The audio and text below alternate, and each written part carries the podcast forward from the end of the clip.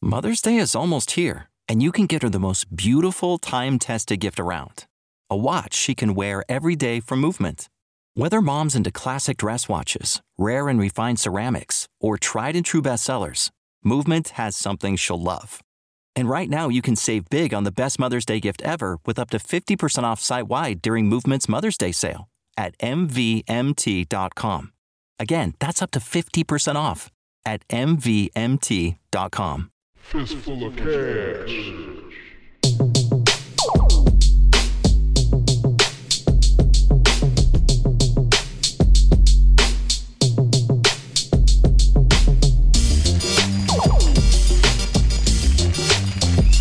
What is going on, ladies and gentlemen? You are tuned into the newest episode of the Fistful of Cash podcast. I'm your host, Dale Lippett, and here with the co-hosts of all co-hosts, Soup. What's going on, man? Uh, nothing much. Just finished up watching the Penguins get their home opener win against the Capitals. Uh, watching the Pats, they're up 24 3 at half. So, pretty good Thursday as far as sports goes, um, as far as my fandom is concerned. But uh, I know we got a lot to get to. We've got UFC 229, we've got NFL, we've got college. So, I'll keep it short. Um, just happy to be here and ready to go. I'm right there with you, man. It's been a doozy of a week. I cannot wait to just park it in front of the TV on Saturday night and just absolutely watch a bunch of high quality punch face go down. UFC 229 will be on in every TV in my house, so that way I don't miss anything. We've got some big stuff planned tomorrow night, as you know, but I will probably have it playing on in the background while that's going on. All that to say, or reaffirm what you have already said. It's going to be a massive weekend. We've got a ton to cover. We normally dilly dally around or pitter patter, but we're not going to pitter patter. We're just going to get at her. Let's uh let's start talking NFL football. What do you like? What don't you like this weekend? Uh, so the first game that I like this weekend is uh, the Browns and Ravens. I like the over in this game. Um, the Ravens' offense has looked really good. Uh, I think they're 13 of their 14 possessions into the red zone have converted into touchdowns. I think the only one they didn't have was the the strip on the inch line that Alex Collins gave up last week against the Steelers. Um, Baker Mayfield again is going to have the green light to just sling the rock around the field. Um, they're coming off a 570 yard performance against the Raiders, big loss in overtime. But I know that I know the Ravens defense is way better than the Raiders defense. But I expect the Ravens to get up to a big early lead, and I can see just Baker tossing the ball around. Nick Chubb getting some carries. He's got the explosiveness to break off a big run like he did last week.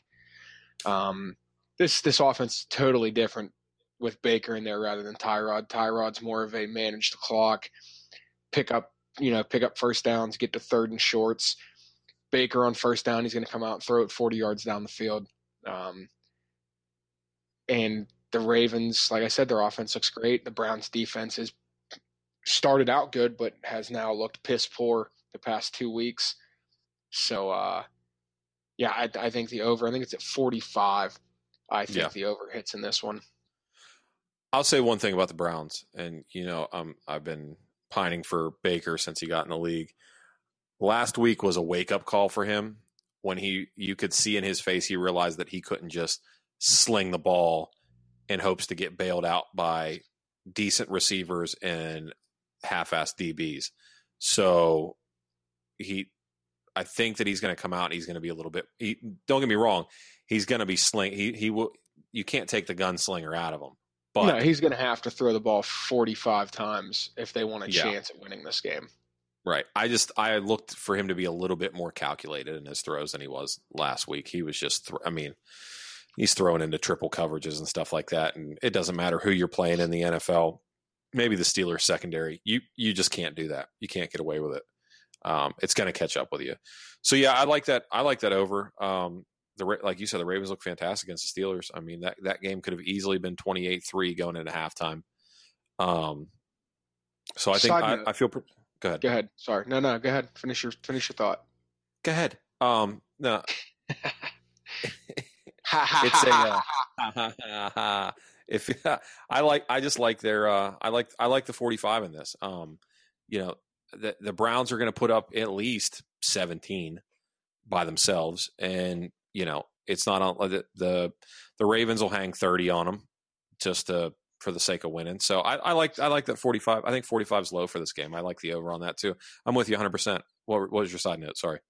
So coming into the season, who would have thought through the first four weeks the Browns would have been part of arguably the most exciting game each week? So Browns Steelers week one, you've got a tie because of two terrible kicking games and just ridiculous, just what a series of events that was. Yeah. Uh, week two against the Saints, uh, another just meltdown by the Browns. They had that game, and then you know the missed kick to send it into overtime. Uh, week three, Baker hits the field, gets the comeback win against the Jets, and then last week a you know was it eighty seven point shootout with the Raiders in overtime. Yeah. So the I mean, yeah, obviously the Chiefs and the Rams are more appealing to the eye. But as far as competitive football games go, the Browns have been, you know, an arguably the most competitive game each week. And I mean, I would never would have guessed that in a million years. Well, I mean, listen, it's it's it's suitable, you know, with, from their name to where they're from. Um, you know, the Cleveland Browns, they're fast, they're hot, and they're brown just like all things in Cleveland, they stink. So it's just they're they're they're, they're I was initially on board that they were going to win the, the, division, but yes, they're in exciting games, but they're uh they're just they're like diarrhea, man. They're fast and hot and brown. So what else you like NFL wise? The other game that I like uh, this weekend is Denver Broncos against the Jets. Uh, it's coming into the pick 'em right now for those of you who don't know what a pick'em is, um, there's no spread. So it's just an even, it's a coin toss. Um, they're coming in at a minus 110 or minus 115, maybe, depending on what book you're looking at. Um, I like the Broncos to get this win in New York. Uh, they've had a tough schedule, I guess. Um, the Jets aren't good. I expect Denver played really, really well against Kansas City. Um, talking to a buddy of mine who is, you know, a big Patrick Mahomes fan, and I don't blame him. You know, the guy's exciting. But for three quarters, Denver really contained Patrick Mahomes. And then they went into this prevent defense up by 10, thinking that they had this game, uh, you know, in the bag. And Mahomes was able to, you know, pick them apart, pick the zone apart, and get downfield and win the game. I think Denver's defense, just like the Jags secondary did, will shut Sam Darnold down. Uh, Chris Harris is going to have himself a game. And I really, really, really enjoy the uh, running back tandem of Royce Freeman and Pat uh, and was it and Lindsay. Um, so Lindsay's a little road runner, man. That guy goes 150% every single play. He's small. He's got a chip on his shoulder. He's got something to prove. He's not afraid to take a hit. And Royce Freeman's really turning into a good running back. Um, he had a really nice touchdown run against the Chiefs. I think Case Keenum will do enough to uh, enough not to lose this game. I guess. I like, um, you know, obviously Demaryius Thomas and Manny Sanders. But uh, Sutton, their rookie receiver at SMU, kid's a beast. He goes up and gets jump balls. I just think that they're both defenses are good. I just think Denver's offense gives them the edge in this game, and I think Denver wins this game on the road. I think so too. Um, Denver's looked better. I think they're meeting and exceeding expectations on the season. Um, yeah, I'm with you. I think that, I think this is the right call. Uh, I don't necessarily believe that it's a pick 'em. I feel like it should be a little bit more in Denver's favor. But as you said, I mean, the game is pretty evenly matched. I just think Denver will continue to exceed expectations and continue to play well. So I I I'm on board with that pick 100 percent too. I like Denver. So I know that like last week we went we ran through some stuff like terms we use and stuff like that. Um, one thing here um, for those of you who don't understand how spreads and lines are made, a rule of thumb. Um, it's like an unspoken rule. It's not necessarily written down. As far as spreads go, um, you normally the home team normally gets about three points. So if this were held at a neutral site, we'd be looking at something closer to a Denver minus three. If this was Denver at home, we'd be looking at probably Denver minus five and a half, minus six. But since it's in New York and Denver has to cr- travel cross country, that's where the pick'em's coming from. Um, at least that's what I've always been told, and that's my understanding um, from speaking to you know some connections I have in Las Vegas. Um, the the the unwritten rule is the home team normally gets about three points, and So justifiably so too. Yeah, that mean- that's that helps to clarify your your thought on you know you think it should be Denver minus a few points at a neutral site it'd be Denver minus three. Right. Well, it makes sense to me. Um, all right, let's let's continue on with some football real quick. Uh, college football. What do you like? What don't you like? I'm gonna. This is the one that you were adamant on, and I, you know, I normally present the football picks, and you present the uh, the the combat picks. But I'm gonna let you go ahead and uh, throw this one out there. I'm gonna let you, you know, your pick of the week. What is it? My pick of the week is Georgia Tech Louisville. I like Georgia Tech coming in at minus four and a half. Um, Louisville has looked terrible. Georgia Tech runs that triple uh, that triple option, and Louisville lets up a ton of yards on the ground. I think it's like 168 a game. And the, I think the big story this game, though, is going to be takeaways. Uh, Georgia Tech has had 11, one of which led to it uh, was a pick six for a touchdown. Louisville only two takeaways on the year. Only, that that's it. So I feel like their defense will be a non-factor when it comes to this triple option. And I think that once they get down and they start slinging the ball and trying to play catch up, Georgia Tech's de- defense is going to be there to shut it down and uh, you know limit those possessions. The other thing about Georgia Tech too is they run, uh, they they they eat clock. So you know it's going to be. I like them. I like them at the four and a half. Um, you know, for all of those reasons and just the eyeball test of Louisville just not being very good this year. Uh, I like I like Georgia Tech in this game. You got anything to add? Yeah. Um, so, like you said, um, Georgia Tech's defense has come up with uh, 11 takeaways. Louisville is, I think, the third worst in college football with only with a with a turnover margin um, of like point point one two or so. It's ridiculous. It's terrible. Um, they have Louisville's offense is dead last in the ACC, averaging just over 300 yards per game. The uh, it's a lot. You know, I don't want to say it's all their offensive line's fault, but man, is you got to put some some fault on the offensive line. Um, they they can't keep defenses out of the backfield to save their life, and it's shutting their running game down, which is forcing them to pass a lot. And as we all know, Lamar Jackson is no longer there. Their passing game is just as bad as their offensive line play. Um, I don't think Georgia Tech's offense is going to need to score that many points, and the best, the best defense is an offense that controls the clock because you keep your defense off the field, you keep them fresh.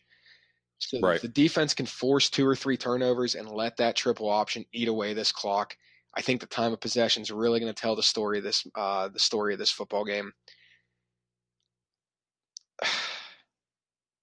minus four and a half, I, I agree it's low.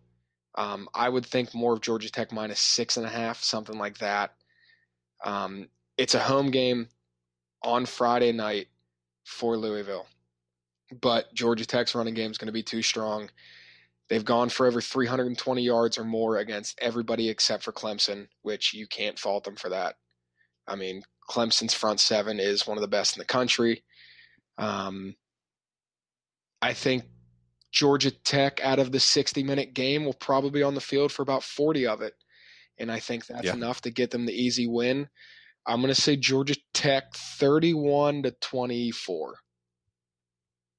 I like it.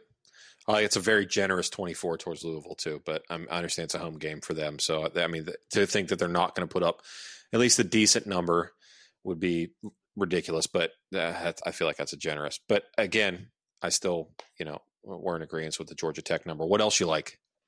Um, another game that you and I both um, talked about earlier in the week, which it's actually the line is going in the opposite direction of what we thought it would. Um, they opened at a minus three. They're down to a minus one and a half now, and that's LSU at Florida. We like LSU money line in this game. Um, this is the same thing as the Oregon last week. The minus one and a half. We're just going to take the money line. Um, the, the the difference, the minus one twenty five, minus one ten, not a big enough difference to risk LSU only winning this game by one. Um, I think LSU's offense might have turned a corner. Uh, Burrow looked good against Auburn. You know, he threw for 250 yards. He was really sharp against Ole Miss last week. Um, this Florida defense, you know, they're good. This is what Florida's known for. Year in and year out, Florida is known for a nasty defensive line and a good secondary that can, you know, lay the boom. That's one thing that Florida has year in and year out. They're third in the nation in turnover margin and fifth in takeaways. But LSU is also eighth in the country in turnover margin and leads the SEC in the fewest turnovers. They've only given the ball Right. up three times this year. Um, LSU's defense is no joke either. I don't believe in the Gators offense. I don't believe in like Felipe Franks or whoever they're going to start at quarterback, whatever they go with here. I don't believe in it. That's been Florida's biggest trouble ever since they lost Tim Tebow. I mean, they had Will Grier and they couldn't even make Will Grier look good. And look what he's doing in West Virginia. The guy, you know, it's him and Haskins hunting uh, hunting the Heisman down. Um, I don't think I don't think uh, Burrow's going to have to take many chances in this game. I think that they'll be able to move the ball, and it's going to be a low scoring affair. But the only reason we didn't go with the over under is because it is at 43, and that is, you know, that's super low for college. Yeah. Um, The last four times these guys have played, it's been a great game decided by seven or, po- or seven points or less. Um, LSU money line, I think it's the right play. I think they're more consistent on offense. Um, they both have good defenses. This is just like the Denver game. I just think the offense is more consistent, and I think it will win the game versus Florida's offense going out and winning the game. I'll say LSU 23, Florida 20. I can get on board with that. I can get on board with that. I, I like LSU in this game a lot for all the reasons that you said. Um, plus, it's just it's Coach O. So I mean, it's it's really hard to root against Coach O. Yeah, boy, he went from he went from one of the hottest seats in the country to sitting on a block of ice. Yeah. Nobody I mean, expected LSU to come out five and zero this year, by any means. Oh, he's a hero right now. Right. He, he he- he's a hero in Baton Rouge. That's right. He's Coach O gonna take the nut championship. His his sound clip from last week, yeah, man, it was something along the lines of, well, we, we, we don't care who you are, we gonna come hit you. And Yeah. if that doesn't make you want to run through a brick wall, I don't know what does. You know, Coach O's voice, his demeanor, eh, just everything about him. It's hard not to like the guy. Um, and like I said, LSU at five and zero. I didn't see this coming. I don't know if anybody in the country saw it coming except for Coach O. And I, I think six and zero is in their future. Yeah, I mean, Coach O looks like the only toys he had growing up were spare tires, and he just sat out in the yard and chewed, just chewed him like a pit bull. That guy is wild, man. Uh, yeah, for sure. I might follow Coach O right off of a cliff if need be. All right, so that's going to do it as far as free picks football wise are concerned. Uh, we're going to have more football picks on our Patreon page, patreon.com forward slash fistful of cash. Um, we have seen a lot of traction there this last week. It's been a it's been a big week. The community continues to grow. We're super thankful for all you guys. We're also thankful for those of you that are sort of sitting on the fence that were sort of thinking about joining us. You enjoyed a flawless weekend of football last weekend, and you're still sitting on the fence. We're hoping that this will be the weekend that tips you in the favor, puts the scales on the side of you leaving that iTunes review, joining the Patreon page, you know, any of the stuff, following us on social media, any of those things to help this community grow. Uh, that's what we're after. Like I said uh, in just about every episode, we want to be a community, an army of betters that the bookmakers tremble whenever they see us coming. Uh, and if we keep putting up the numbers that we're putting up using real slips, no gimmicks, no false analytics, no stealing stuff from covers.com or anything like that, real thought breakdown, trends, all of that stuff, you know, I don't know maybe just brain power, if you will, uh, this community will continue to grow. And, you know, with your help and love and support, we're going to keep marching on. And everything, you know, it, has been just met and exceeded all of our expectations so far. So, with all that grandiose pomp and circumstance, I'm going to cut to before we get into our UFC 229 picks. We had a special guest touch base with the Fistful of Cash podcast. He's got some picks for tonight. He's got some great stories, got some absolute just, you know, behind the scenes look at, you know, what, what it's like to be a professional athlete, what it's like to be uh, an, uh, an athlete in the UFC. Just, I can't tell you enough, guys. One of the coolest, most down to earth guys I've ever met in my life. Um, and I think you guys are really going to dig this interview. So we're going to go ahead and we're going to cut to this. And then after the interview, we'll go over our UFC 229 picks. So that being said, without any further ado, going to go ahead and cut to the interview with the OG double champ. This guy was flyweight and bantamweight champ in Titan FC, which was absorbed by the UFC, was fighting on Fight Pass, had the flyweight and the bantamweight belt in that organization before anybody else in the UFC was champ champ. This guy was. All right, guys, here's my interview with Jose Shorty Torres. Enjoy. All right, ladies and gentlemen, I am joined now by the OG champ champ, the one, the only, Jose Shorty Torres. What's going on, man? How are you? What's up? What's up? I'm great, man. How about yourself? I'm good, man. It's been a busy day, uh, dude. I'm so excited for this interview, man. I, you know, I I try to pride myself in being like uh, an MMA aficionado, if you will, and uh, you know, you're somebody that's been on my radar for a long time.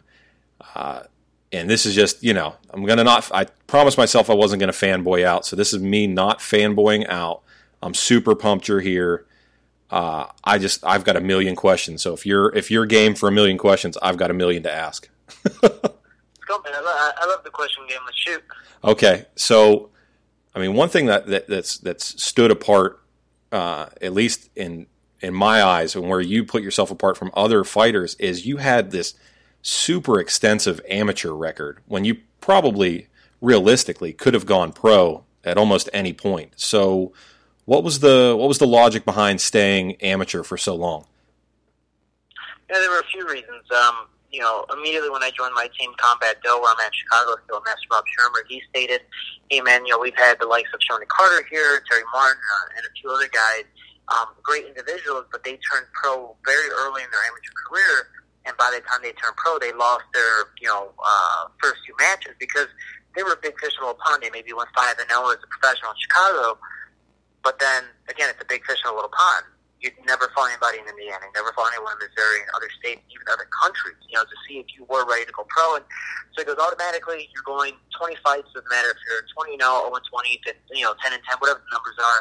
And from there, you know, we want you to travel as well. Be a big fish in every single pond, not just the one in Chicago. So we ended up doing that, but then I ended up getting a full ride to uh, go to McKendree University, which was uh, Division two for, for wrestling and academics. So he's like, dude, you never know what what's going to happen. You know, fighting, you might get hurt the next day and, and not be able to fight anymore. So get your get a career set, get your education, and uh, we're going to do that first. Doesn't matter if you end up getting 30, 40, 50 plus fights. Get your education first. And so I ended up winning um, the national championships. You know, two times in a row, won world, and then you know I, I graduated the same day I won nationals. Like you won a world, go to worlds one more time, do something that's different. I ended up being the first ever two-time world champ. And from there, because of that, because of him, in a sense, holding me back for all good reasons, because uh, I was very prideful. I was that guy. That, I want to go pro. I want to go pro. My friends, this, that, whatever. Um, he was that father figure, my coach, my mentor, that really uh, sat me down and go, look at look at you now. You know, Yeah. you got dynasty contracts. You got, you know, offers by many people. You had the UFC call you nine times before you finally got accepted into the UFC. You know, so it was, uh, you know, I, you know, I got offers from UFC. I got offers from, you know, Bellator. I got offers, uh, possible offers from ONE FC. So it was, it was a crazy thing that finally, you know, um, you know, everything worked well with Titan. Became a double weight class champ. Finally got to the UFC, and I'm at where I'm at today. Yeah, I, I mean, I'm sure. I mean, you're, well, you're reaping the benefits of it now, but you know, there's um, countless stories of fighters out there that you know they walk into a gym, they're super talented, and people at the gym may not have their best interest at heart, and they get pushed too soon, and you know, a career gets cut short, be it injury or you know losses that they weren't ready to take or whatever, any a myriad of reasons. Um, so, I mean, you know, you, you, I'm not telling you th- anything you don't already know, but man, how fortunate to have a guy that comes in, sees your potential, and wants to, you know, move at the speed that allows you to develop both in character and skill. I mean, that's that's really fortunate, and you know, kind of a rarity. So, I mean, that's you know, hat, hats off to him. I mean, that that that's fantastic. So, Yeah, he was. Uh, he he was like one of the very first Americans in the cage. By the time his career was dwindling down, MMA was starting to pick up. Which you know is very unfortunate for him because you know back in the day, I mean, he was think 40 years old when he beat Carlson Gracie Jr. and Carlson Gracie Jr. was about 20 years old at the time. You know, so it, it he was very very talented. It just you know sadly he never got to you know do his you know show the world what he could really do. Um, at least with popularity and all that stuff because it just wasn't popular. You know, it wasn't a mainstream sport yet. But it's all that stuff and seeing what he's been through with Shonie Carter, Terry Martin, all these guys coming up. It's it's nice to know that I have a mentor that's literally been through it all, and um, you know, it's a good thing for me. You know, fortunate enough Right. that I, I am decently coachable. That I did listen, and I, I was like, all right, fine. You know what? I'm young. I'll, I'll take your advice. If it doesn't work out well, at least I have obviously uh, a few more years to to make up for it. Yeah, absolutely. One of the things that that sticks out to me, um, especially about the way that you fight, you know, and we're, we'll we'll touch on the the the two weight class champion, but you know, a fighter in the weight class, you know, I'll just go with UFC. I mean, you're fighting at flyweight right now. You have an incredibly high capacity to finish fights and do so uh, pretty abruptly and quite violently what where does that finishing instinct and that finishing power come from? Is that something you've trained, or are you just born with you know thunder in your hands, or where does that come from?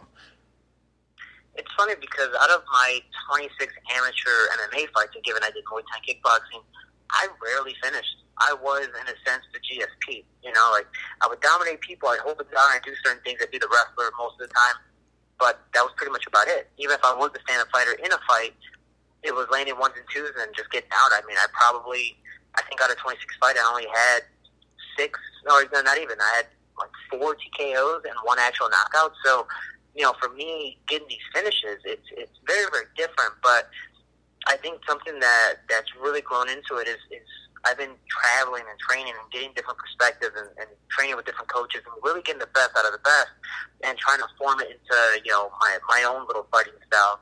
And the best thing about it is that my confidence has risen after every single fight, even after my last loss. It's I know what I'm able to do with my hands. I'm able to know, you know, I know what I can do on the ground and so many things. So it's it's honestly just confidence. You know, the the first time I dropped someone was in the Czech Republic after I won Worlds.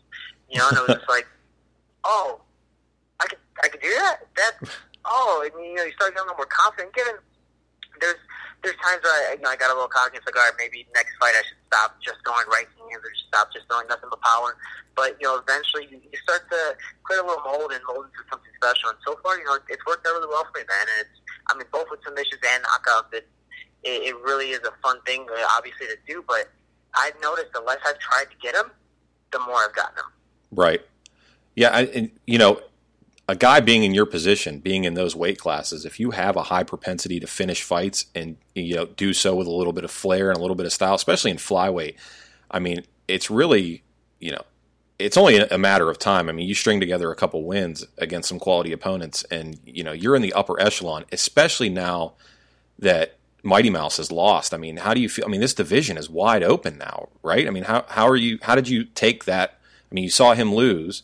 I mean, first of all, did you think Cejudo won the fight? And you know, how do you feel moving forward in in that division without him reigning supreme at the top?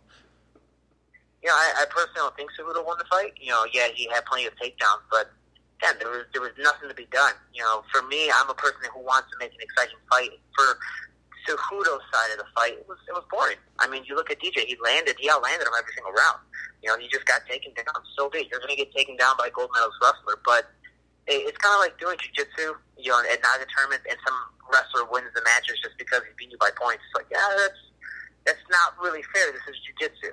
You know, like anybody can take you down, but can you tap you out? Can you do this? So you know, the Cejudo fight, you know, honestly, I, and this is not being, you know, bashing him because I believe he is a phenomenal person. You know, good thing for Latinos, you know, he's doing his thing and he's he's a champion now. It's awesome, but I honestly think he is going to be a kryptonite for many many people. Again, look at Sergio Pettis. I thought Sergio Pettis could have knocked him out any time, but because Sergio was so timid because of how high the caliber Cejudo was at wrestling, you, you know, you start to panic, you freak out, you worry about the takedown. Even with these high level jiu-jitsu fighters that Cejudo fought, um, you know, people get nervous about it. And he's able to hold down such a strong position. You know, I, I'm not saying he's going to be like GSP, but he might be a dumbed down version of GSP where he takes a lot of guys down and just holds them down. Yeah, he got the Wilson Reis knockout, but no offense to Wilson Reis, he's, he's already way past his prime. He's he's a guy that's you know on his on his last straw. If he loses one more fight, he's pretty much out. You Yeah. know, so it's one of those cases that, yeah, he had an awesome knockout against Wilson Reis, but I mean, no, no offense. Again, it's it's not hard to knock out a guy who's going to stand right in front of you. You know, so you know, for for Cejudo, I think he's going to be champion for a very long time. But I, I thought the I thought the weight class was still much better with Demetrious Johnson, even though he was such a dominant champion in every single form and stuff. Yeah, I I personally scored the fight for Cejudo. I mean, the fact that I had money on it had a little bit to play with that. Um, but you know, I, let's put it this way: going into the fifth round, I had it even, and that you know that takedown that you're talking about, or the two takedowns rather in that fifth round. I think, I mean, obviously that was what sort of tipped the scales in the in the judges' eyes there. But I agree with you 100. percent DJ 100 percent outlanded him. Um, you know, I, what was weird? To, I mean, obviously it was weird to everybody with that fight was that that funky, weird rolled ankle thing at the very beginning. It was just a, I don't know that that was one of the more compelling flyweight fights that I think people have paid attention to in a long time. Short of your last fight, uh, you know, when you you stepped up to take that fight, you know, there was a buzz. I mean, I'm sure you. I mean, you heard it. I mean, obviously, in your, I mean, you were in the fight, so of course, but I mean, that was a that's a that was a big fight amongst two, you know, I guess you'd say top prospects in the flyweight division. Uh, you know, what, what what was your logic on taking a fight? I mean, because you took that on short notice, am I right? Yeah, you know, I took it on a 20 day notice, which is, you know, it, it honestly was two two factors for it. You know, it was pride because, you know, my first fight in UFC was a 9 day notice. I fought Jared Brooks. You know, technically there was the, oh, Jared Brooks knocked himself out, and whatever the case may be. I, I my hype train got derailed a little bit. It got thumbed down a little bit. I, I didn't like that. You know, I was like, okay, you know, I want to put on a full performance, and then I found that I wasn't going to fight until maybe October, November. And the next day they call me and they go, or excuse me, a couple days later they call me and they go, hey, you want to fight August 4th? I go, man, I've denied the UFC so many times. I've been dying to get back in there. Might not be as you know late as I wanted it to be to get a full training camp, but just 20 days, I know I can make the weight. I've made it in nine days, you know, for this first fight, and I really want to show the fans what I can do. And you know, sadly, it just it wasn't it it wasn't the thing I should have done. You know, Right. given I Alex Perez performed a, an amazing game plan, and he did hurt me multiple times in that fight. I think he did a phenomenal job. But the fact was, I lost at my worst. I had you know two weight cuts in two months. I had 26 pounds and 28 pounds, so almost what, what is that, like 50, 52, 53 pounds, you know, so that as a flyweight fighter, it, it killed me. And Yeah. honestly, you know, and, and then sadly I, I'm using it as like my little my little excuse, my little crutch, but I just wasn't there mentally, and you know, it, it's crazy because even during the fight, you know, I love the clinch, I love the Mexican style boxing, which I was so excited fight Alex Perez because of that style. I got in there and you know, once he hit me a couple times, I'm like, all right, come on, let's do this. No, we're just gonna, no, we're just gonna take all the shots. Okay, all right, uh, a knee's coming, block it. No, we're just gonna run into that too. Okay, you like my my body just wasn't wanting to do anything. My mind was there, but nothing followed. So by the time the fight ended, um, I knew it was an exciting fight, but I knew nothing about it. I didn't know I took 107 shots. I knew like I hit a lot, but I didn't know I took 107 shots. I didn't even know the, the fight was over. I was like, oh, cool, round's over. All right, cool. All right, cool. Obviously, I'm just going to try to redeem myself second round. I'm like, oh, the fight's over. Oh, all right. You know, and it, Right. it, it's bad because I was so mentally out of it that even that week, my team wanted me to call out. They wanted me to back out of the fight, which I'm just too prideful. You know, I'm very extrinsically motivated. I want to entertain the fans. My family was already there, and all these things that just weren't playing in my favor. I should have listened to my team and said, you know, hey man, I, I just can't fight. I'm not feeling well. You know, whatever the case may be, because I really wasn't. But I ended up taking the fight, and you know, my body and everything just didn't show up, and I got beat up for it. Well, that's what I wanted to, you know, uh, first of all, I think taking the fight on short notice like you did, anytime a, anytime a guy stay, you know, steps up and takes a fight on short notice, you know, I, I'd have to look at the trends, but I think it's like 45, I think it's 45% of the time the short notice fighter loses. So anytime a, a fighter shows up and takes a fight on short notice, I mean, you're, it, you know, you're already sort of, from a statistical standpoint, you know, walking in almost with a hand tied behind your back. And then, you know, Alex Perez had a full camp to get ready, regardless of who was going to be across from him. And then, like you were saying with the weight cut, I mean, you're a guy that you know f- can fight and be successful at bantamweight as well as flyweight. You know, is flyweight your home in the UFC, or are you going to try to float between the two? I mean, what are you thinking? you know, flyweight is definitely my home, and that's something I'm trying to, you know, really signify now. Is that the bad thing is I'm a flyweight fighter. I knew I was going to get signed last minute. I had multiple calls for just last minute fights. It never was. They were never calling me for a contract. And even now, I go, hey, uh, you know, man, can I can I get a fight? May I get a two month training camp? They go, oh, we'll we'll figure it out. Maybe you already fought two times in you know two months. We're trying to obviously like uh, recycle the guys through. You're all the way in the back of the bench, and you'll slowly make your way up. Which hey, that's fine. You know, everyone deserves their turn. But I, I don't want to take a last minute fight. I want a full month training camp. You know, full two month training camp is not twelve weeks to show the world what I can do. What I did in Titan, I know I can do in the UFC. I just obviously have to have that full training camp to prove it. But my big thing right now is is my weight. You know, I weigh one fifty five naturally Right. even though I, on- I I'm only five four, I'm I'm a heavy flyweight. You know, I'm just naturally thick. I got those Mexican genetics. I eat one tortilla, everything just you know blows up. So, you know, for me, I'm still trying to figure out the science of how to manage my weight and create a different lifestyle instead of you know creating a training camp, working extremely hard to get this weight down, and then by the time I get to the fight, you know, the same thing happens to my last one. I'm just not mentally there. You know, for for me, mainly in wrestling, I do have PTSD with wrestling back in college because I there's a huge, huge long story with my weight cuts and stuff like that. But I was more. Let me rephrase that. I was a 100% focused on making weight because that's how hard the weight cuts were for me. I didn't have a nutritionist like I have now, so it was 100% focusing on the weight. By the time wrestling came, I was like, oh yeah, damn, I got to wrestle. I forgot about that, and I just didn't care about the match. I I was like, you know what? I'm not going to get pinned. I'm going to save you three points, but that's that's all I can do. Sorry guys. You know, like I was just that upset because of the weight cut. Just you know, and people who who do MMA and wrestling and all that stuff, who you know end up doing all these uh, extreme weight losses, it does men, you know mentally mess you up. You just don't want to do anything anymore. You're like, why am I even doing this? I hate the sport. you know. Right. So it's uh for me, I'm 100% right now trying to focus on my weight. You know, I'm in Colorado. I'm in Denver, Colorado right now, training with Team Elevations, Duane Ludwig, Trevor Whitman, and doing so many things to, you know, really prepare myself for you know the the the next possible fight. And I'm really obviously trying to prove a point again. I'm trying to bring the hype train, you know, put it back on the tracks and just keep on pushing forward. Yeah, I mean, you know, I saw you. I saw your post on Instagram with uh, you and Gaethje standing there, and you know, I understand in training room. You know what what happens there stays there, but I mean, obviously, if you two were sparring, I mean, is is that guy's power as real as he made it look on James Vick? I mean, because that, yeah, it, know, my man melted James Vick, and you standing in there banging with with Justin Gaethje. I mean, that that should put you know those that follow you on social media uh, should stand at attention and realize what it's going to take. Uh, if you're willing to stand with that guy and go to war, what it's going to take, you know, it, it, whenever they're standing across the octagon from you. I mean, hats off to you. That guy's a bona fide killer. Oh yeah, I mean the fun the fun thing about Justin Gaethje is, and I, as I did say in my post fight interview after my first fight, is I am a small Justin Gaethje flyweight division. I mean his, you know, our style is literally to walk forward. We're counter fighters who push forward, and then when we see to start to break, that's when we go in and attack and do our thing, and that's where we, you know, thrive best later on in the fights.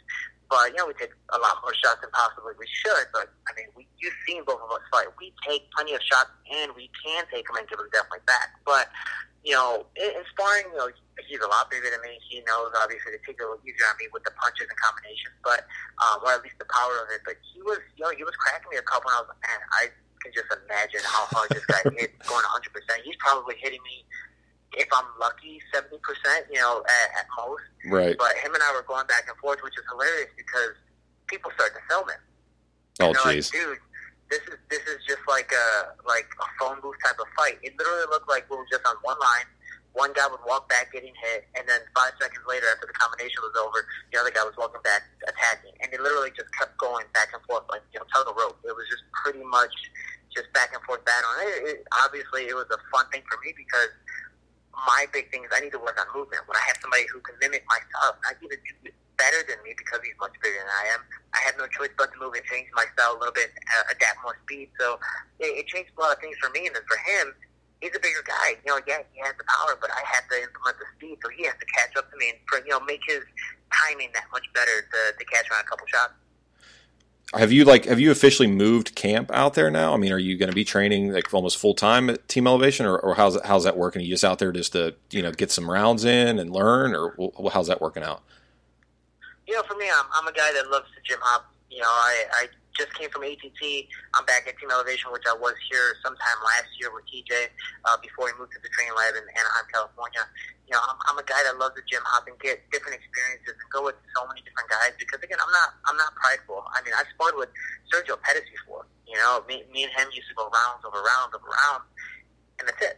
You know, there's no there's no animosity. We go, oh, cool, we'll fight each other one day. That's cool. Hey, heads off. Whoever wins, you know, buys drinks or buys food after. It doesn't, you know, we don't. For me, I don't care. A lot of guys are very prideful and don't want to get each other because they don't want to give out hints, whatever the case may be. But for me, I love the gym hop. I love to get the best out of these coaches and mold the the shorty, you know, that that's going to be the best that he can be. You know, so I'm, I'm trying to do what I can do to the best of my ability. But you know, we'll see what happens. For me, I'm here. I know I want to go back to ATT. They just have so many bodies. I mean, the, the amount of bodies American Top Team has is is ridiculous at every single weight class, which is extremely hard to find for both heavyweights and flyweights. And maybe in the flyweight, it's like you know the holy grail for you know for sparring partners. So I definitely want to go back there, you know, for my next camp. But you know, for me, I am you know going around and I do want to split camps and you know just figure it out. You know, right now it's it's a learning process to get back to it. If I'm not going to fight until early next year, that January, February, March, or even April. So I have plenty of time to to find my craft and really show the world that you know it doesn't matter what team I go to, the best shorty is going to come out. I can dig that 100%. All right, now you said something about Sergio Pettis, and of course, this is a betting podcast, so I've got to touch on some of this stuff. Um, first, I guess first and foremost, I want to ask: Do fighters pay any attention to betting lines or whether or not they're favorites or underdogs going into fights? Um, I mean, it's it's funny because I'm when I first started, you know, obviously because I was fighting guys around my level, still pro debut, and then the next fight was 15 pro fights and so on. I started off merely as a favorite, and then you know people would tell me like, "Oh, dude, you're a favorite for the fight." I'm like, "Oh, yes, that's that's different. I'm never usually a favorite, but cool." And then as I started to get later in my career, I was the underdog, but then I became the dominant champion. And even going to the UFC, I was, I think my first fight with Jared, I was the favorite, which was hilarious. Because uh, again, nine day notice, they're like, oh, you're immediately favorite. We don't care if you have 26 pounds to cut, you're, you're the favorite, you're going to win. So, right. um, and the last fight, I was the underdog. For me, I try my best not to pay attention to it. I mean, regardless of the fact I, and I'm actually making a YouTube video about it today, I love being the underdog. It's, there's a no lose scenario being the underdog compared to being the favorite. You know, if you're the favorite, people expect you to win, but what happens when you lose? Compared to if you're the underdog and you lose, who cares? People expect it anyways. You gave it your all, you tried your best, and hopefully you got more fans because of it.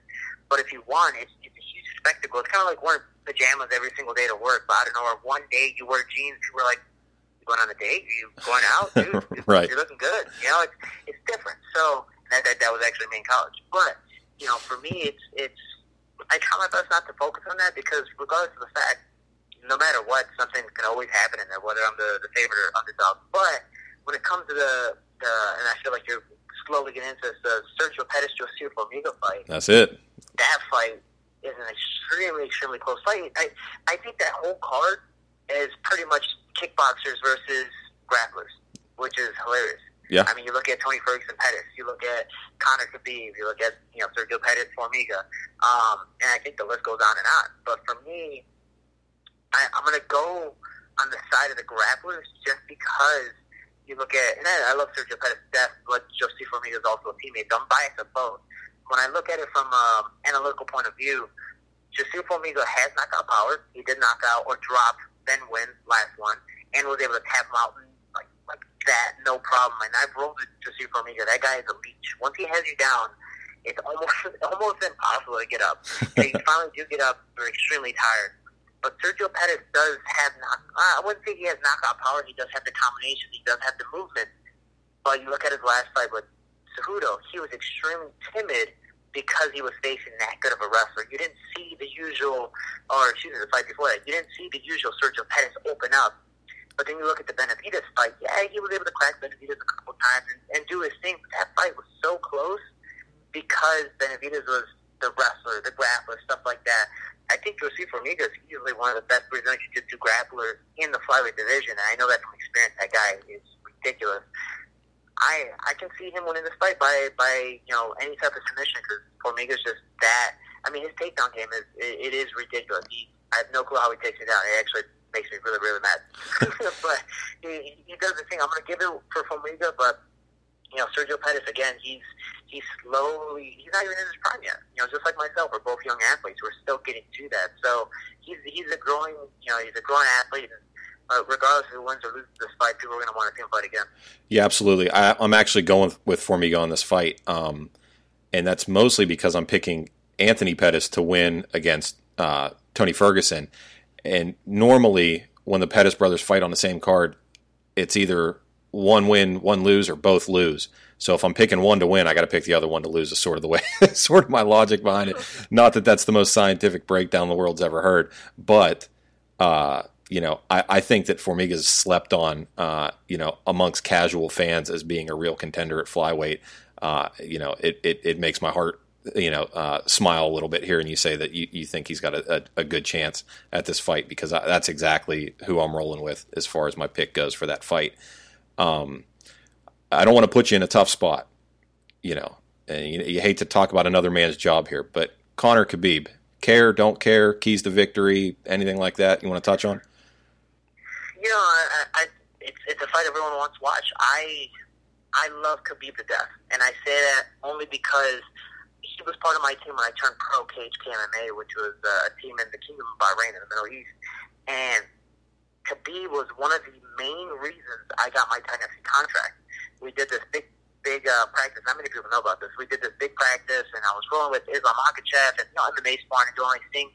And Khabib just wanted to keep on rolling. I was like, yeah, yeah, sure, I don't care. I'll, I'll go with you. And him and I were going back and forth, having a lot of fun. Given he's being nice to me because he is so much bigger, and we're we're having a lot of fun. And uh, Lex McMahon, the COO of Titan FC, was like, who the hell is this kid? Like, and then he you know looked me up, and I was able to spar against Alex Soto, UFC veteran. I did really well. He's like, do you want a full fight contract? You know, so Khabib was one of the reasons why I got signed, but just training with him personally, given I've never trained with Conor McGregor, but Khabib, once he gets you down, that's it. I mean, it, it is extremely hard to get up. And I mean, we've seen from Barboza, we've seen from uh, Michael Johnson, and, and so many guys. Once you're down, you're getting mauled. Whether you make it to the next round or not, you're getting demasculated. So it's the fact of now you're facing Conor McGregor, who knows how to move, who knows how to you know immediately get up when he's taken down. The only problem is can you take his shots and keep pushing him to a different pace to where now he's getting exhausted after the second, after the third, because Conor, Conor McGregor is known for having somewhat of a conditioning problem, mainly compared to Khabib that literally worked and worked and worked in all five rounds and talking to Dana White while he's beating you up. Right. Know, so it's the fact can can Khabib take a shot without getting punched that many times or without getting hit that clean? And if he does take a shot in the face, can he take it and still keep pushing forward? I think Conor McGregor does have the upper hand in this one because he's such a dominant stand-up fighter. And again, he is smooth. He knows how to move. He knows how to fake and make you flinch and do so many things. But man, Khabib's just a whole different animal. And I'm I'm 100% going with Khabib on this one. Given I am I am a little biased, but even the mental warfare, I don't think it's affected Khabib at all. No, I don't I think mean, so either. You look at you you look at Khabib's upbringing. Like he grew up from a military upbringing. He grew up you know around some really terrible people. You know, so he's mentally he is strong as hell. you know, so I just don't I don't see Khabib breaking whatsoever mentally, whatever the case may be. But you know, Conor does have a, a, a you know like anyone a knockout chance, but Khabib's never been knocked out. He's been you know dazed. I think he's been dropped a couple times, but he's never been knocked out. Can Conor do that? That's that's what I'm excited to see this Saturday. Yeah, I mean, what makes me nervous about this fight is the first three minutes, um, because in the first three minutes of the Michael Johnson fight, uh, Khabib was he was like a little bit successful with his stand up, but not too successful, and Johnson was landing a little bit. I think that Conor's timing and accuracy is a lot better than Michael Johnson's, and I'm afraid that in that first three minutes, that's when Khabib's going to be at his most vulnerable. Is that first initial can I get close enough to you to lock you up? Because I'm with you. I agree that once Khabib gets him down, it, I mean, uh, that's general public consensus is that if Khabib gets you down, it's over with. But Conor's got such great, pay, like, he's got such great spatial awareness and timing. And, you know, one of the, I mean, besides having an absolute cannon in his left hand, I think that the fact that his accuracy is so on point, I mean, it's almost like uh, vintage Anderson Silva. He hits you exactly where he needs to to make that light switch turn off. And, um, you know that the the combination that sticks out with me with Conor is the one that he finished Eddie Alvarez with.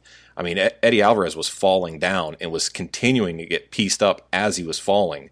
You know, the reaction time that that takes from somebody to hit somebody like that as they're falling, you know, that uh, it's just it's uncanny. And I think that Conor is at his most dangerous maybe the first two and a half, three minutes. If can be, if Khabib can get past that, I think it's I think he's got a clear path to victory. But that first three minutes, man, that makes me really nervous. Yeah, and honestly, you know, I've I've gone with Khabib, and then it, it was it was funny, and nice little inside story was I was going with Khabib, he got the top crucifix because I, I just couldn't, you know, I couldn't escape. And for three minutes, while getting my head punched, you know, from the from the ground to his mitt, from the ground to his mitt, back and forth, I'm like turning, looking to the clock, and I'm going, damn, there's three minutes left. Khabib, come on, man, just let me out. Let's practice, please. and so I, I I struggled, you know, for the rest of the round. I, I just got beat up, and by the time the round was over, I was exhausted. You know, he took me down. I think after the first two minutes, and after that three minutes, I was just down. I uh, 100% couldn't get up. I was hoping to be some space, but I couldn't. Then you know, I took the break, and Alex Soto goes in there, and immediately same thing happens. He's getting you know taken down. He's getting beat up. Top crucifix. I look at Pete Williams, who was the coach at the time, and I go, "Did I look like that?" He goes, "No, this is." This is so much worse. I go, oh my god! like you know, because Alex Soto was a little bigger, so he's like, oh, I get to go a little harder on him. Right. And I was like, man, I could. It, it's just you know, you, this is way before Michael Johnson and all that stuff. So I was like, man, I can just imagine what he's going to do to like some of these guys in UFC. And I mean, seeing what he does now. I mean, mainly when he went against uh, Barboza, I was like, somebody please throw in the towel because this is it's just not going to stop. Like Barboza Yeah. is tough as heck, but uh, it's just it's not beneficial, know. So Yeah, he wasn't learning anything getting punched in the face that much. They could have easily stopped that fight at any time. I mean, nobody was, you know, in doubt as to how that fight was going to go. There was no there was no Yeah. last minute Hail Mary kick going to going to stop that beatdown. Yeah, and I mean, again, Khabib can take a shot, taking a shot Michael Johnson, taking a spinning back heel kick from Barboza, giving that in a land completely flushed, but it still landed. You know, so it's he's taking some ultimately phenomenal shots and still push forward. Can Conor knock him out? That's going to be the ultimate question, the thing that everyone's going to be wondering on Saturday. But I, I 100% Khabib is going to win this fight. Mainly, if, you know, my game plan would be, you know, ankle shot. You know, just keep on shooting to the ankle, take out his hands, take out his, you know, wide kicks. Just do what you did against uh, Al Iaquinta. Just shoot to the ankle, take him down, shoot the ankle, take him down, shoot the ankle, take him down, and take away his dominant stand-up. But, you know, we'll, we'll, we'll see what happens. I'm not going to be I like I, I you know what I, I I've been on the fence, but I feel like you're pushing me uh, in the right direction here. Uh, so I want to be, I want to, so. I want to be respectful of your time. Um, so I got, I got two, two questions for you. Um, last question is, like I said, from a betting standpoint, if somebody's going to bet a Shorty Torres fight, should they bet decision, knockout, submission? That's a hard one. you know, I haven't gone to decision in a while. Um, and the last time I went decision, I believe, was when I won the 35 pound championship, and I ended up having a broken hand and torn MCL in the first round. So I give myself a little bit of an excuse for that one. Right. But it was, and I ended up dominating the rest of the fight. Um, for me, I, I'm gonna have to go knockout, man. I, I'm one of those Mexican style fighters that love to push forward. I, I always say I'm a Mexican style, you know, fighter that likes to push forward, but I have the Puerto Rican style that go with it, you know. So for me, I, I want to knock people out. I the flyweight division needs excitement, and I believe I'm there to bring that. That's why I was so, you know, enthusiastic about getting signed to the UFC. Cause I'm like, guys, I, I know I can bring this. Come on, sign me, sign me, sign me. And with Demetrious Johnson as a champion, because he's so dominant, it makes the division look boring. You know, so you know, for me, dude, I I have to tell everyone if they are going to bet on me, you have to bet knockout. I can't say what round. I'm obviously going for the first, if, if possible, you know, for longevity in my career. But you know, for me, I just I go in there having fun. And if it happens, it happens. If it doesn't, I'm hoping that you still enjoyed the show and it's, it's a spectacle. Like for example, my last fight, whether or not I won, Lawless wasn't mentally there, whatever the case may be, people enjoyed the fight, and now they know a little bit more about both Alex Perez and myself. So I'm excited to just get back in there and you know see what happens next. Yeah, I mean, absolutely. So I, you you said it before, but I just wanted to confirm you don't have another fight scheduled as of right now, correct? Besides fighting myself and life every day, I do not have another fight. Okay. All right, fair, fair enough. Fair enough. All right, last question. This is it. Anybody that wants to get in touch with you, as far as you know, social media, anything, any causes you're supporting, anything like that, what's the best way to follow along with what you're doing? Yeah, so there are a couple of things right now. Instagram, Jose Shorty Torres. Uh, Twitter, Shorty Torres125. Facebook, Jose Shorty Torres with quotations around Shorty. That's my fan page. Also, TeamShorty.com. You can email me through there or Instagram as well. And TeamShorty.com, 20% out of all the earnings out of my website goes to the kids in my gym so they can travel, train, compete. And I do little fellowship stuff at my school. If, you know, kids want to go to wrestling tournaments, I'm not going to be able to, you know, tell them no. They have to do little jobs for me, you know, work for the community, and then there you go. You have money, go to your wrestling tournament in Iowa. Do this, do that. So, you know, I'm trying to, I'm trying to do different things. Eventually, I want to, you know, create my own, um, you know, small nonprofit, you know, organization to help, you know, the kids in my neighborhood, just like uh, Brian Ortega's doing, and Lena McFarland, and so many people. I just don't have the name for the popularity extremely yet, but soon enough. But right now, actually, the big thing uh, is Curtis Blaydes I, because Curtis is doing his, um, uh, what is doing, a main event in Beijing, China, and I'm also in the UFC as well. We're, you know, two, in a sense, shorties coming out of the Chicago neighborhood. We actually made a collaborative T-shirt together, which are on both our Instagrams right now. Um, only 100 are being made. They're all pre-orders, so you can pick whatever size you want to get. And once they're gone, they're gone. So I'm just excited to do something like that. And, uh, it, it's definitely a blast. Awesome. Uh, listen, I appreciate your time. I know I've, you know, been overly appreciative via text message and everything else, man. But I really do enjoy. Uh, I really do enjoy you as a fighter. Getting to know you, talking to you. I mean, it's it's hard to root against you as as a person either, man. I mean, I'm just I'm so pumped you're in the UFC finally. I've been following you forever. Uh, you know, like I said, fanboy out here for a second. Super pumped that you're in the UFC and super grateful you took the time to be on the show. I appreciate it, man. Anytime. And actually, one of the biggest things I'm doing right now, and something I, I do want to shout out, I forgot to shout out earlier, was I have my own YouTube series called Inside Team Shorty. Um, the link is usually in my bio on Instagram. And what I do so far, I've had five episodes out. I really try my best to talk about the mental game. You know, stuff behind the scenes, the truth, the reality, and behind the scenes of everything MMA. People that just don't see everyone. Like for example, my first video was the truth about MMA. Everyone wants to be a Conor McGregor. They want to do MMA and believe they're going to be a Conor McGregor. And that's I mean that's awesome. I never said you can't be, but do you know where he started? Do you know where you know what it took him to get up there? And I give different examples of different fighters, you know, with the struggle of coming up, and then examples of myself and what it should have, could have opportunities. So you know, people want to follow Inside Team Shorty, subscribe, like, and I really appreciate all the love and support. Awesome. Well, hey man, it, this has been like I said, this has been fantastic, and uh, we'll, we'll talk soon. For sure, man. I can't wait. All right, thanks. All right, guys. Hope you enjoyed that interview with Jose Shorty Torres. Like I said, we had a good time. Um, he did call in. We, you know, uh, if the audio is a little wonky there on, on some parts, hopefully you're able to switch to headphones, uh, or you know, we're, we're able to adjust accordingly. We did the best we could with the audio that we had, so hopefully you guys got to enjoy that. Um, that being said, you had his picks for the fights coming up, uh, what will be Saturday night. So, you know, we want to take this opportunity and just sort of dive into that. And, you know, soup, if you if you're all right, I'm just gonna start rattling these off, and we'll just we'll do a little back and forth here, see what you think, what you, what you like, what you don't like. Um, Yeah. All right, so I'm not sure how you feel about the Michelle Waterson Felice Herrig fight, but with that being on the main card, I want to touch on that real quick. Uh, I I'm a big Michelle Waterson fan. I like her a lot, but Felice Herrig is the type of fighter that gives her fits. She's pressure, she's wrestle heavy, and Felice Herrig's looked really good lately. Um, you know, her she seems to be a fighter that struggles a lot of times with um, the mental aspect of the game, which then affects her physical aspect. But she uh, at least appears in the last couple fights to have really gotten that under control. And you know, Waterson's you know back and forth. She's got her own gym set up now that she's training at. She's going to back and forth from Jackson Wink. She's got her own thing going on. Usually, fighters that are in this transition, this training transition where they're trying something completely new, I tend to stay away from because it it you know it can only be one of two things. Either it's the best thing that ever happened to them, or it's the worst thing, and it's just not worth taking the risk. So I like Felice Herrig in this fight. She's coming in as the favorite. Um, she's coming in only though at a, at a minus one twenty. You know, Michelle Waterson, you know, coming back at her at plus one hundred.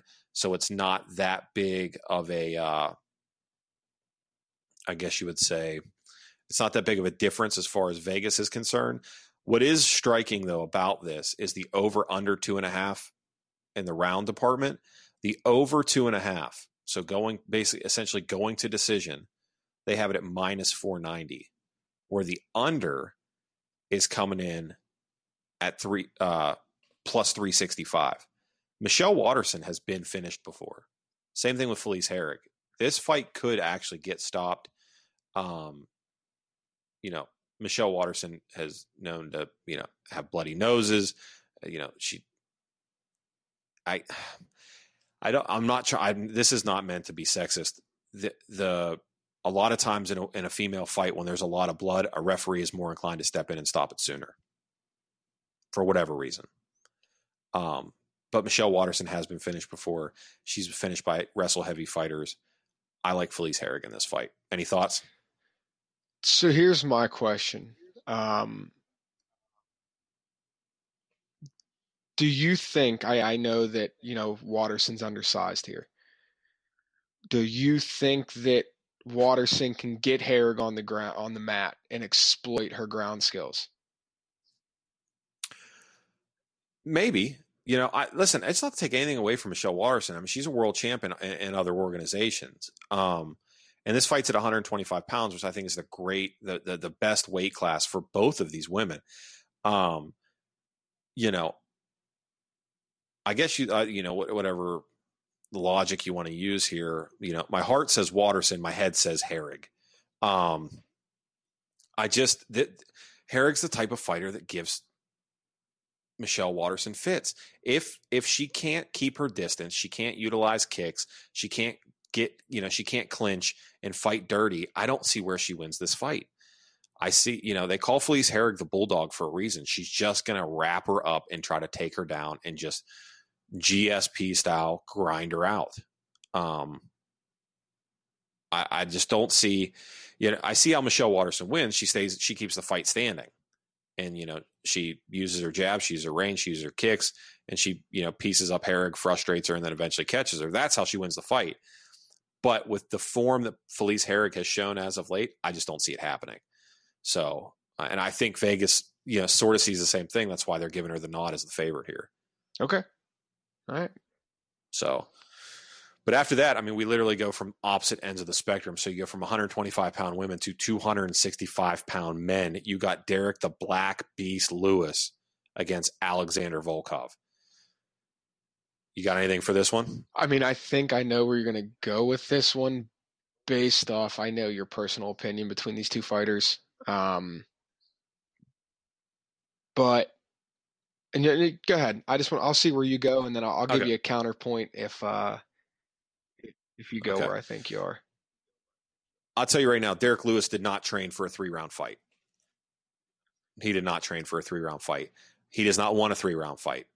After the uh, Francis Ngannou fight, he's going to come out and he's going to try to reestablish himself as the Black Beast. And in doing that, he's going to come out hyper aggressive. I don't see, first of all, I don't see this fight going past two rounds. Um, or two and a half rounds rather. Let me let me rephrase that. This fight will hit the under of the two and a half. That's coming in at minus one twenty five. I like that play. I like that play in the sense that either Lewis will gas himself unsuccessfully, or he's going to snuff out Volkov real quick. Um, Volkov can be hit, but he is long. He's rangy. He's got that sinewy, you know, just it looks like a guy that every you know, his elbows are sharp. He just doesn't like I don't know. He looks like a grim reaper, if you will. This Ivan Drago looking. I don't know. He's just I, he creeps me out, but he's also a very talented fighter.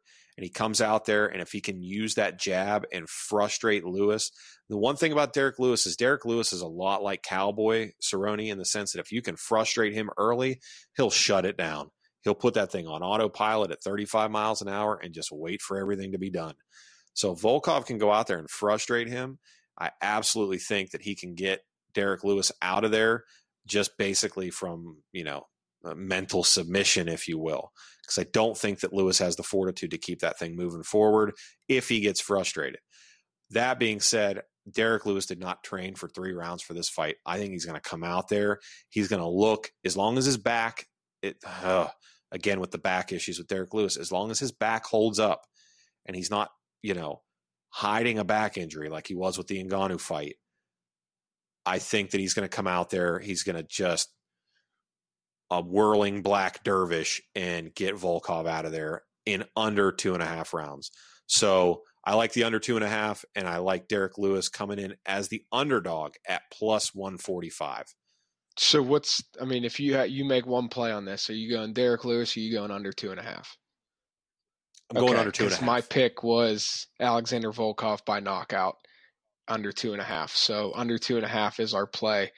Um, I thought you were Yep. going to go with Derrick Lewis, and then I was going to ask you, you know, Derrick Lewis's big advantages in most of his fights are his height, his power, and his reach. And I think that he might be bettered in at least two of those three, if not all three, by Volkov. Uh, the power is, you know, in the eye of the beholder, but definitely height and reach. Volkov, Volkov, Volkov has him there. Um, so yeah, I agree with you in the under two and a half. I think Derrick Lewis has a point to prove after that just piss poor performance that him and uh, Ngannou put on. So yeah, I, I think he comes Yeah. out like you said, like j- guns blazing. Um, he's either going to catch Volkov and put him to sleep, or he's going to be so out of control and wild trying to put on a performance that Volkov is going to use his reach and slip one in and drop the Black Beast like the 200 and you know 85 pounds that he really is. Yeah, here's two here's two things to here's two points to make on that. One, I think Derrick Lewis hasn't beat in raw power, but I think that Volkov, as far as technical power that translates through accuracy, he has he has Derrick Lewis beat. Now, if I've got a burning car on top of me, I want Derrick Lewis to try to pick it up before I want Alexander Volkov Yeah. to try to pick it up. If I'm laying on the ground semi unconscious, I don't want Derrick Lewis punching me in the face. I want Alexander Volkov punching me in the face. But if we're standing there at distance and I'm, you know, I'm actively and engagingly fighting back, I don't want uh, Alexander Volkov across from me because he's going to fire straight punches down the line and hit you exactly where he needs to hit you to inflict the most damage. Don't forget, this is my second point here, is that Volkov is super sneaky good on the ground. Really good. It would not be, it would not surprise me if he's able to you know, get a, a, a leg sweep, a little inside leg sweep, or even go for like a high single, dump Derrick Lewis on the ground, get his back, and choke him out. Uh, all the same, I think that's going to happen in under two and a half rounds, and that's why that's my play for this fight. Okay. All right. Next fight we got is a light heavyweight matchup between Dominic Reyes and OSP Ovin St. Poo. Um, sorry, that was really mean. Um, I like Reyes in this fight. Uh, he's got a lot of hype behind him. You know, he doesn't have the necessarily the the UFC's hype machine behind him, but Dom Reyes is no joke, and he's actually a pretty fa- he's a pretty heavy favorite in this fight, at coming in at minus two thirty five, and I I like him in this fight. Obviously, with OSP, you got to worry about he does have one punch knockout power, and he does love throwing that left high kick. I mean, he has slept many a dude in the UFC with that left high kick.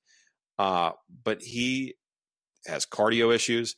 His boxing is not good, and Dominic Reyes excels at both of those. He's got crisp hands. He's got good lungs. Um, the line coming in at this one is Reyes minus 235, OSP coming back at plus 190, over under on one and a half rounds. The under one and a half coming in at minus 160. So Vegas is expecting these big boys to get out of there early. I agree with that play, but my play for this fight is just Dom Reyes, however, he can get it at minus 235. So you don't think there's any chance that we're going to see another OSP Von Flue choke? No, I think the, I think the the Von the Von St. Preux is done. I think I think Reyes is going to piece this dude up. Uh, that's what I'm anticipating okay. anyway. So I think he's a heavy favorite for a reason. Yeah, I'm with you on this one. So, I think OSP uh, goes down. I think his age and his cardio uh, really play a factor in this one. So yeah, I'm with you on Dom Reyes yeah, I, I, there's that, and I just I think that we've seen the best out of OSP that we're going to see. I don't I don't see him using his like you alluded to with his age. I don't think this is going to be the you know whatever the tipping point fight that where he starts to go and makes the push for uh, a title bid, even though light heavyweight is really shallow or just maybe waist deep right now. There's not a whole lot. There's kind of a it's the waters are muddled at every division that Daniel Cormier steps into. So I think that um, I think Reyes is going to is going to get the W here. So that brings us to this is where things start to get weird, man. This is where things are going to get real weird.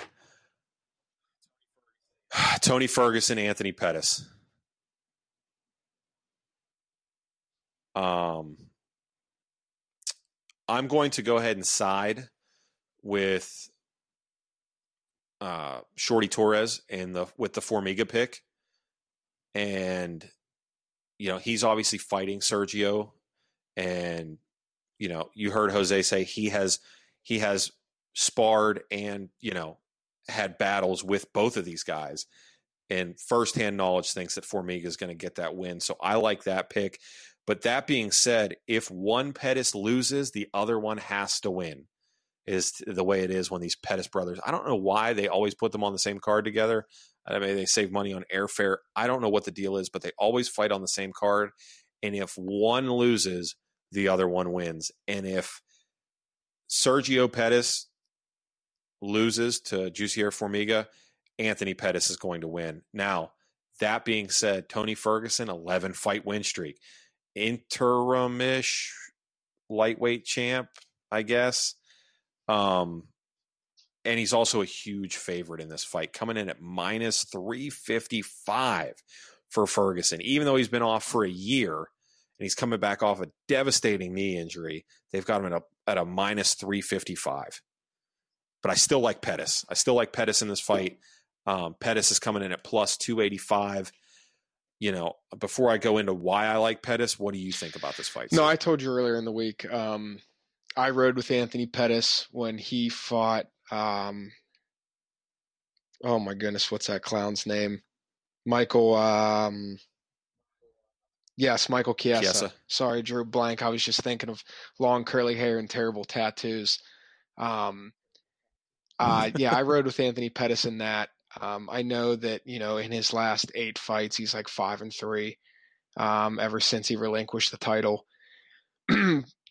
and he doesn't have the speed and the prowess that he you know that his fighting once um, embodied but um, I think that I think the value here is in Anthony Pettis like you said Ferg's coming off a year off coming back from a really nasty knee injury and when you've got a guy at this kind of value with this kind of pedigree who has shown what he's capable of in the octagon I think that it's hard not to go with Anthony Pettis here.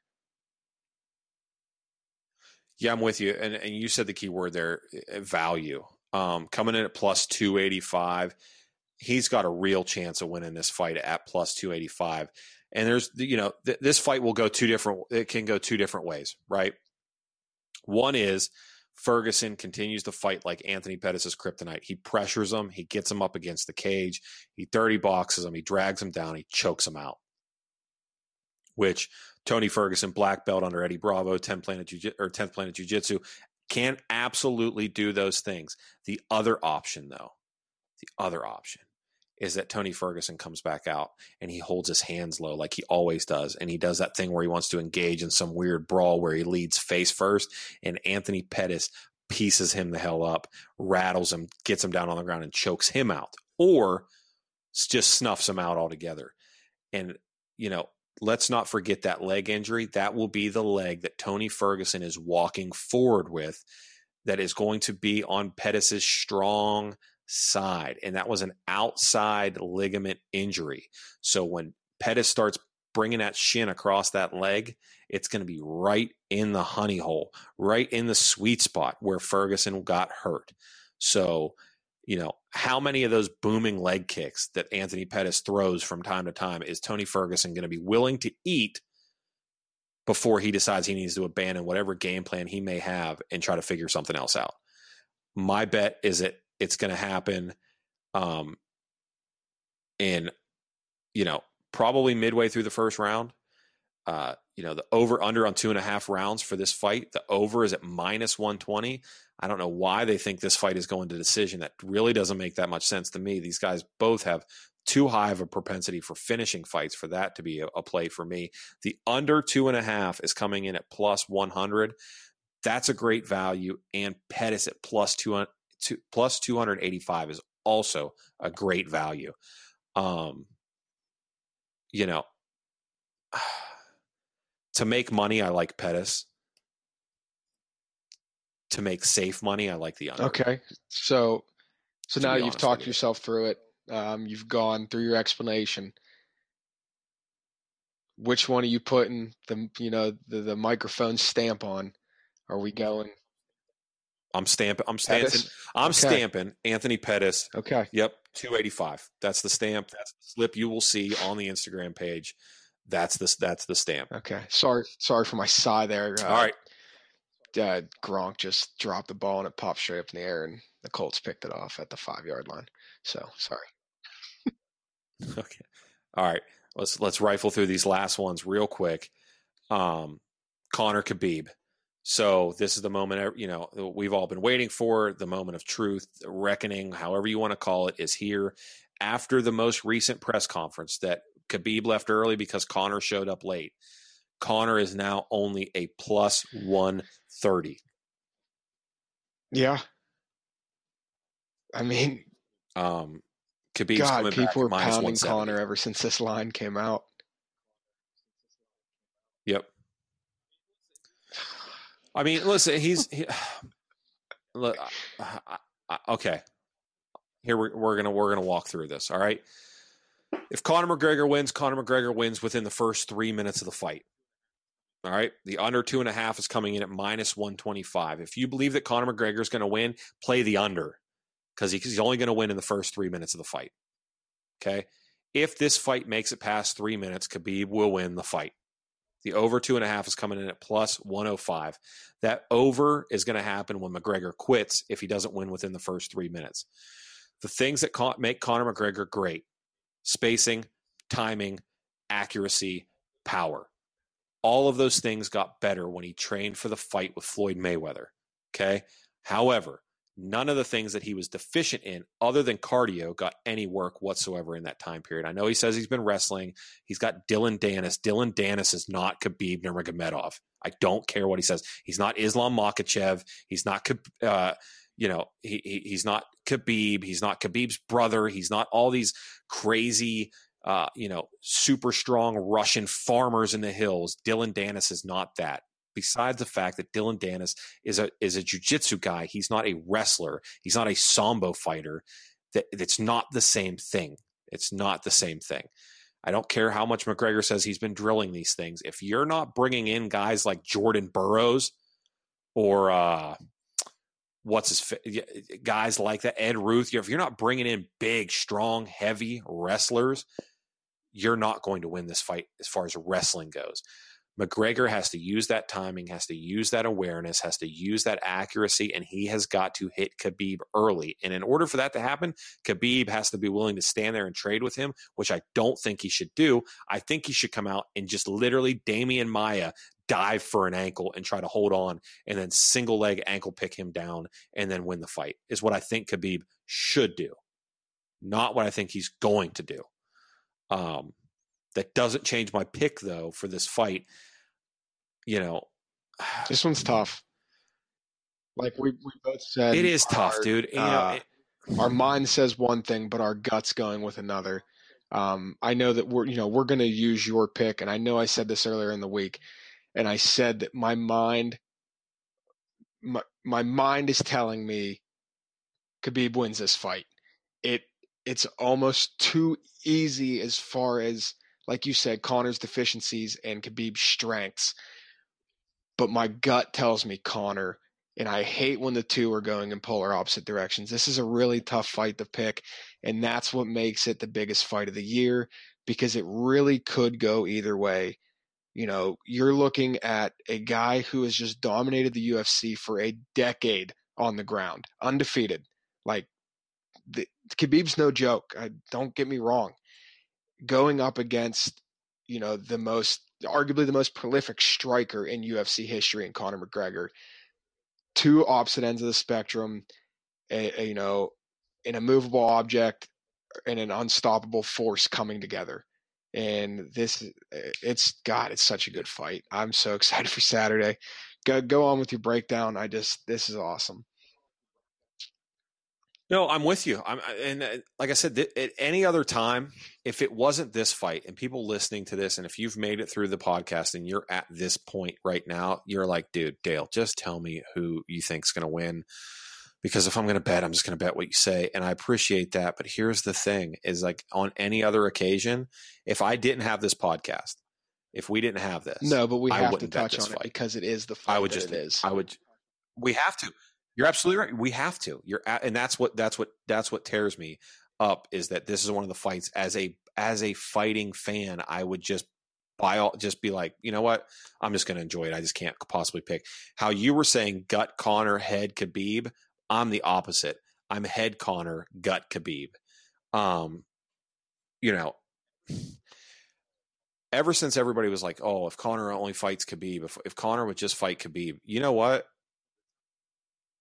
from the time of memorial when that happened, I thought in my head, it'd be a bad matchup for Khabib if he couldn't get in there and get a hold of him. Man, Conor could really do some damage.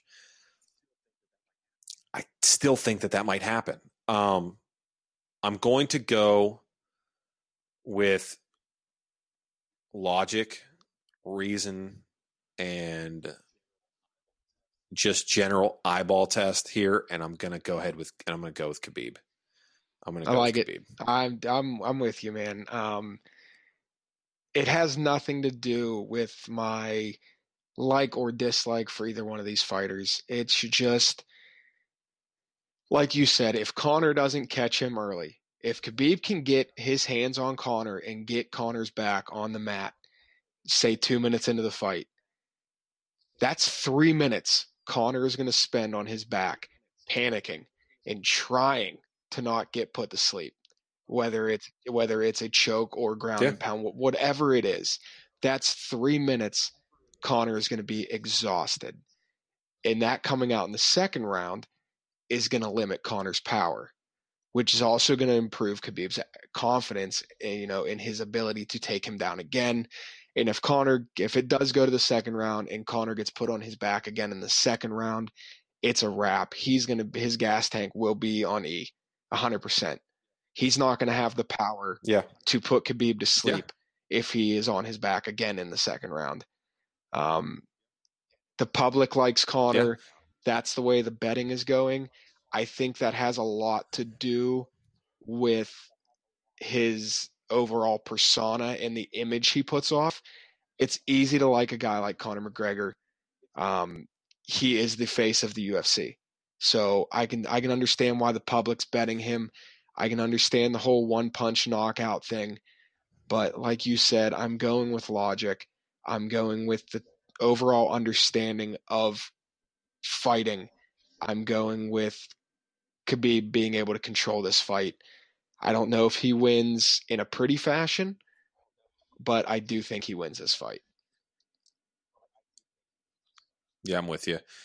I uh, just just two points real quick. One of which is that if Conor wins this fight, he's the biggest star in UFC history. There's nobody even close. He he dwarfs Ronda Rousey in her prime, or yeah, in her prime. He dwarfs Jon Jones in his heyday. Anderson Silva, B.J. Penn, Matt Hughes, Chuck Liddell.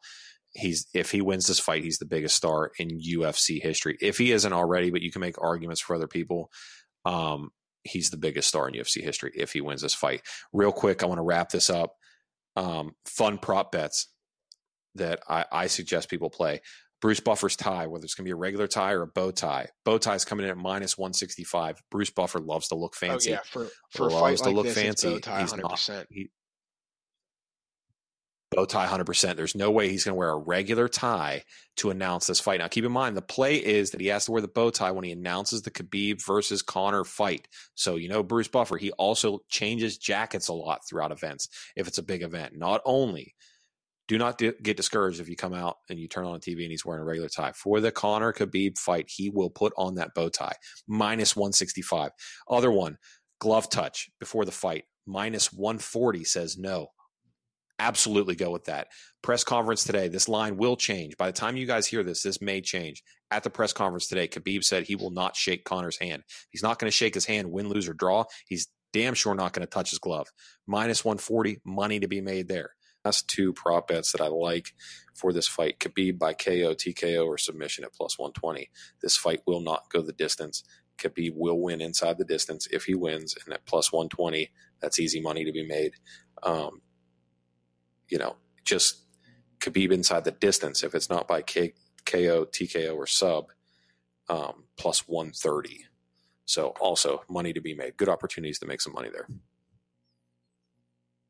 Yeah, I mean, if you're going to bet Khabib, I agree. You might as you might as well bet him inside the distance too, because yeah, like I said, Conor's going to be gassed. Uh, yeah, I don't think that once he's on his back, I don't think he's going to have the uh, the mental fortitude to last the entire fight. No, I don't think so either. I think it's pretty much done deal after that. But all right, well that wraps it up for this man. We're uh, UFC 229 is going to be the going to be the biggest fight weekend of the year probably uh, until we get to like the New Year's Eve card and stuff like that. We'll see what happens. So uh, that's it. That's all I got for this weekend, man. I hope everybody enjoys the interview. I hope everybody has a good, safe weekend. Uh, and you know, like we said before, bet responsibly and make sure to follow us on all our social media accounts. Feel free to join our Patreon page or get those five additional picks.